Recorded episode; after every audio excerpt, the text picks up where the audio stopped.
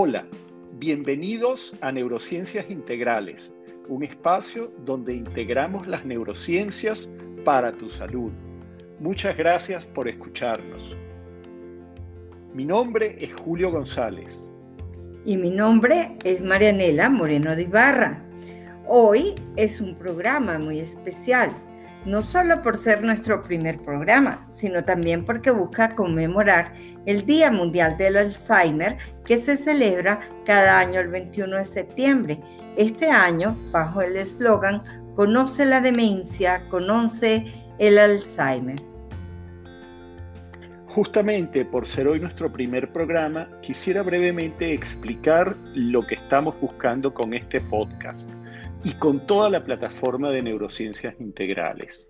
Y no es otra cosa que integrar todas las áreas de las neurociencias para proveer información de calidad, útil, veraz, con un lenguaje comprensible para apoyar a los pacientes, sus familiares y las personas que los cuidan, mejorando la calidad de vida de todos ellos. Así que sin más, Comencemos. Muy bien, Julio. Creo que es importante que nos aclares si la demencia y la enfermedad de Alzheimer son lo mismo y demencia y trastorno cognitivo es lo mismo. Bueno, en realidad no. Eh, la enfermedad de Alzheimer es la más frecuente de las demencias. En general, los trastornos cognitivos pudiéramos dividirlos en tres grandes grupos. Hay una primera etapa en la cual las personas empiezan a notar algún tipo de déficit, algún tipo de fallo, y nosotros las evaluamos y no somos capaces de encontrar nada. Es decir, nuestros instrumentos no son capaces de medir ese fallo subjetivo que el paciente percibe. Hay una segunda etapa que es lo que llamamos el deterioro cognitivo leve, cuando ya el paciente percibe el fallo, sobre todo un fallo de memoria, y nosotros en la evaluación somos capaces de corroborarlo. Pero hay una particularidad y es que ese fallo en la memoria o en cualquier otra función cognitiva no debe interferir de forma importante con eh, los aspectos laborales ni académicos del paciente, ni con su vida diaria. Y por último, están las demencias, cuando ya el trastorno cognitivo ha progresado hasta un punto que el paciente no puede vivir de forma autónoma. El paciente necesita a alguien que se ocupe de ciertas cosas. Hay muchas clases de demencia, muchos orígenes de la demencia y eso lo iremos viendo en nuevos programas. Muy bien, Julio. O sea, es una explicación que creo que está bastante clara. Igualmente, de manera sencilla, este, tú le podrías decir a nuestro público cuáles son los síntomas principales de una enfermedad de Alzheimer. Bueno, inicialmente la enfermedad de Alzheimer se caracteriza por una alteración de la memoria, sobre todo de la memoria de corto plazo. Conforme la enfermedad progresa pueden irse sumando otras cosas, pero eso es lo típico que comienza por la memoria de corto plazo. Y luego, pues se agregan cosas que tienen que ver con la capacidad visoespacial, con la orientación, con la capacidad de tomar decisiones, etc. Una demencia que comienza de otra forma, que comienza, por ejemplo, con síntomas motores prominentes, con síntomas conductuales, con problemas del lenguaje, de forma muy prominente al principio, lo hacen pensar a uno en otros orígenes y no precisamente en una enfermedad de Alzheimer.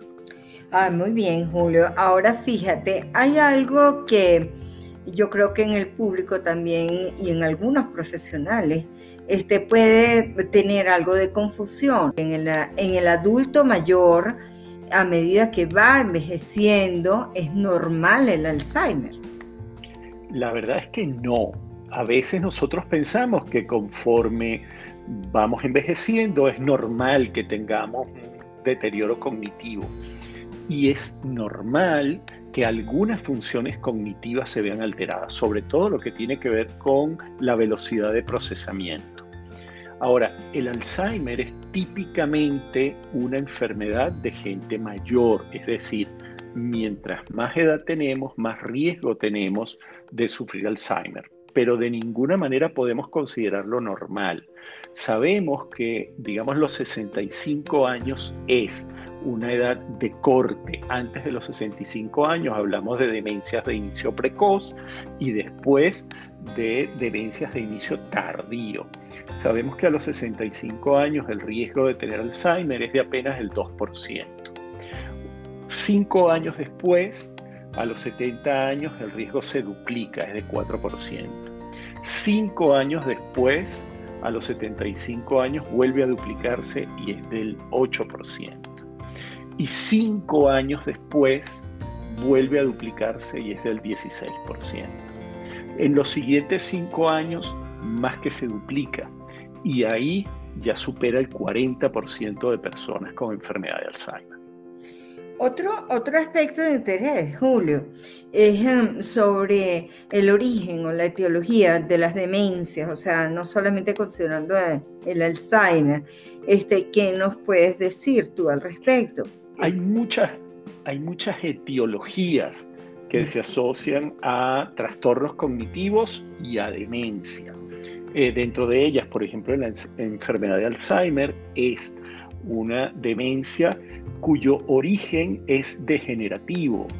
Eh, no sabemos exactamente lo que ocurre, pero creemos que los depósitos de una sustancia llamada betamiloide es el elemento que inicia una serie de procesos que conllevan a la muerte de las neuronas, la destrucción del esqueleto de la neurona, eh, la disminución en ciertos neurotransmisores y una verdadera cadena catastrófica pero no es el, único elemento eh, de origen de las demencias. También hay demencias cuyo origen es vascular y hay eh, demencias cuyo origen es también degenerativo, pero con la aparición de eh, otras proteínas anormales y otras clínicas en los pacientes. Así que lo que podemos decir es que las demencias son muy variadas y requiere de un estudio en profundidad. Muy bien, Julio. Y otra pregunta sería que si las demencias se pueden prevenir. Sí, eso es, un eso es un tema muy interesante porque eh, podemos hacer cosas que disminuyan el riesgo de demencia. Llevar un estilo de vida sano, manteniendo un peso adecuado, manteniendo una presión arterial adecuada, manteniendo un azúcar en la sangre dentro de los límites normales y un colesterol dentro de los límites normales reduce el riesgo de demencia. Adicionalmente, la actividad cognitiva, el mantenerse activo cognitivamente, reduce el riesgo de demencia. Adicionalmente, el tener actividad social, el tener amigos, también reduce el riesgo de demencia. En pocas palabras, un estilo de vida sano, con una dieta sana, ejercicio físico, actividad cognitiva y actividad social es el secreto para reducir el riesgo de Alzheimer.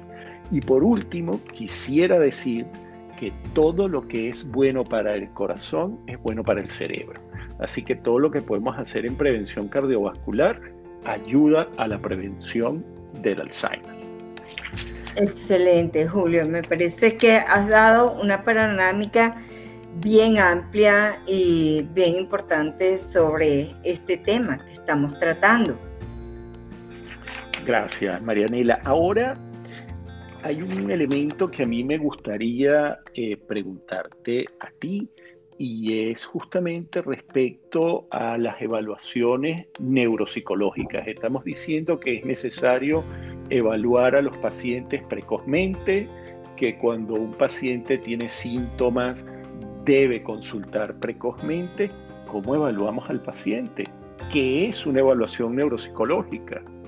Sí, Julio, es muy importante que ante las primeras señales que la persona o los familiares detecten de algún tipo de, de deterioro cognitivo, de disminución de estas funciones psicológicas, donde generalmente se le presta mucha atención este, cuando la persona empieza a fallar la memoria, pero hay otras funciones que se pueden empezar a, alterar este, eh, inclusive la parte de, conducta, el comportamiento, la manera que la persona vaya cambiando, inclusive la forma como realizaba sus, sus hábitos o sus actividades normales, debería hacerse una evaluación médica psiquiátrica y una evaluación eh, neuropsicológica integral. Ahora, una evaluación neuropsicológica, como me lo pregunta, implica todo un proceso en el cual se hace una historia de vida, una historia clínica lo más completa posible de la persona,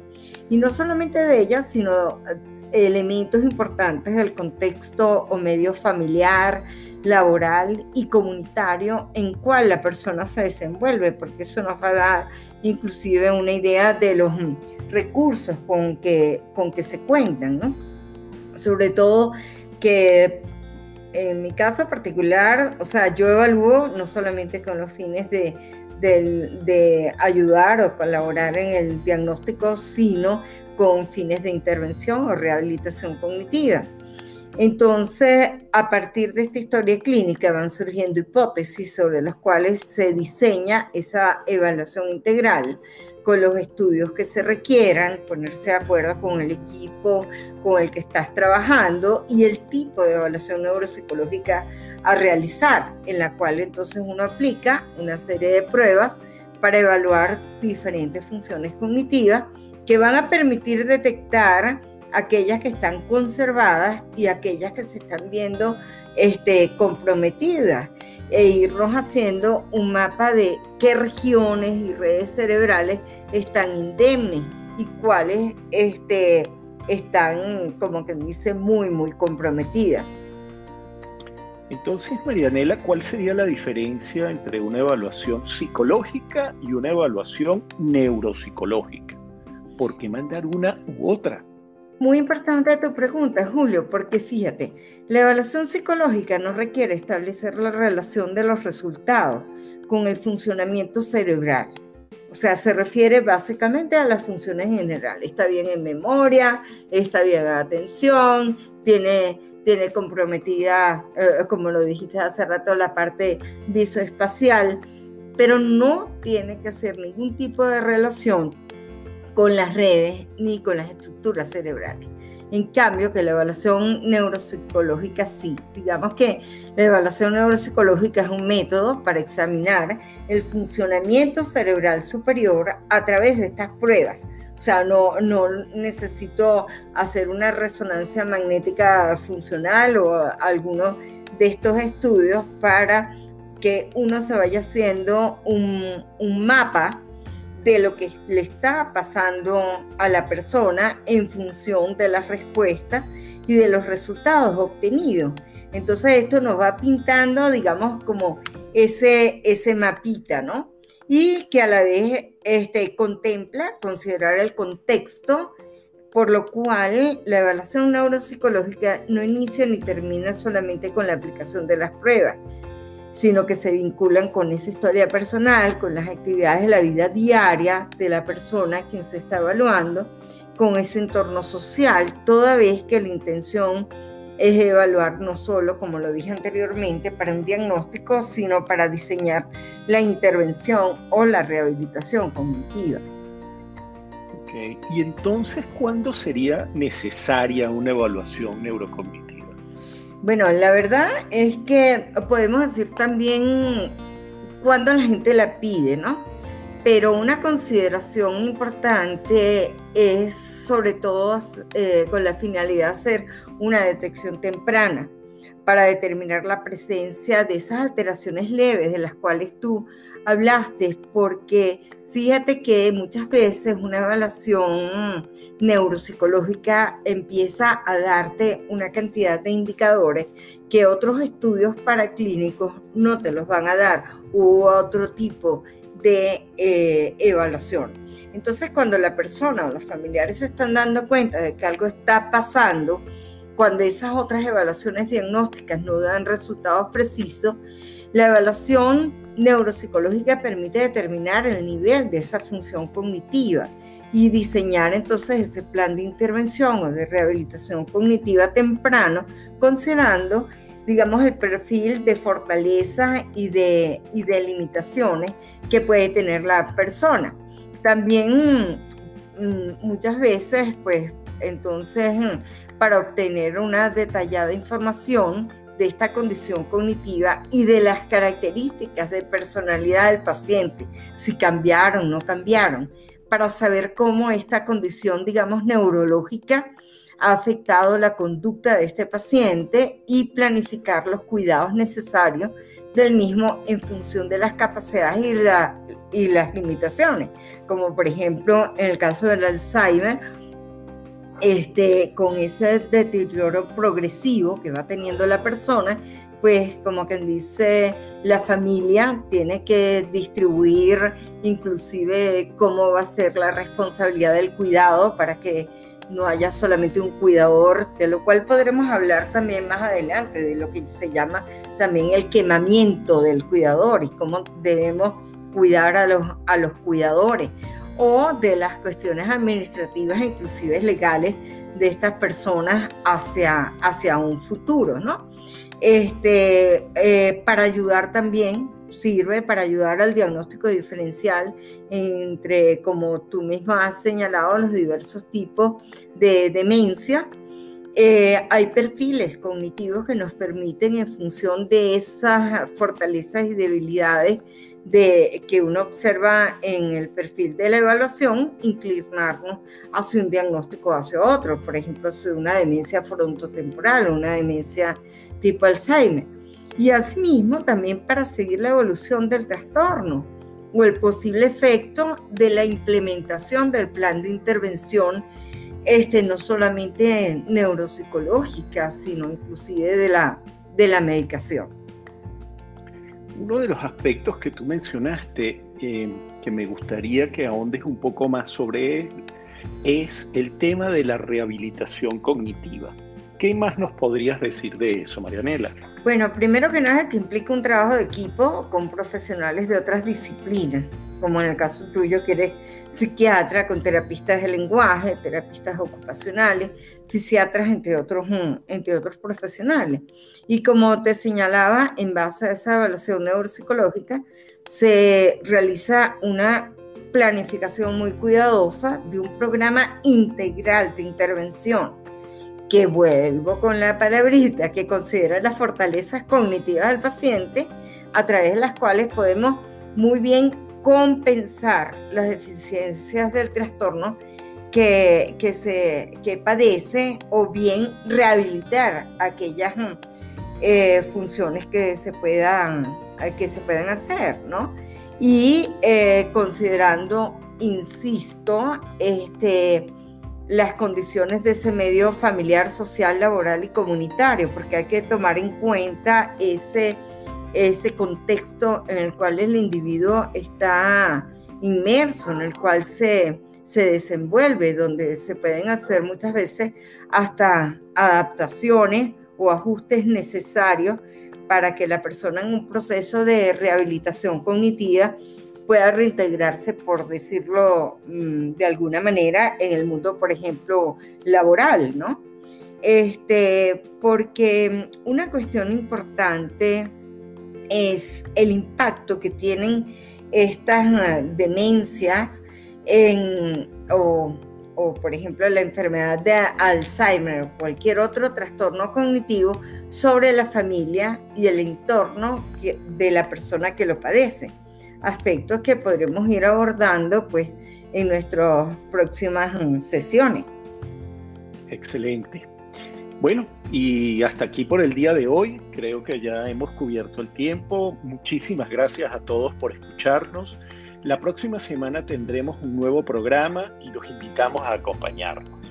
Y ahora quiero hacerles otra invitación. Si les ha gustado, por favor, déjennos un comentario. Y en caso que no les haya gustado, pues también le vamos a pedir que nos dejen un comentario, que nos cuenten qué no les gustó, qué podemos mejorar y sobre todo qué desean de estos podcasts. Hasta una próxima oportunidad. Gracias y hasta luego.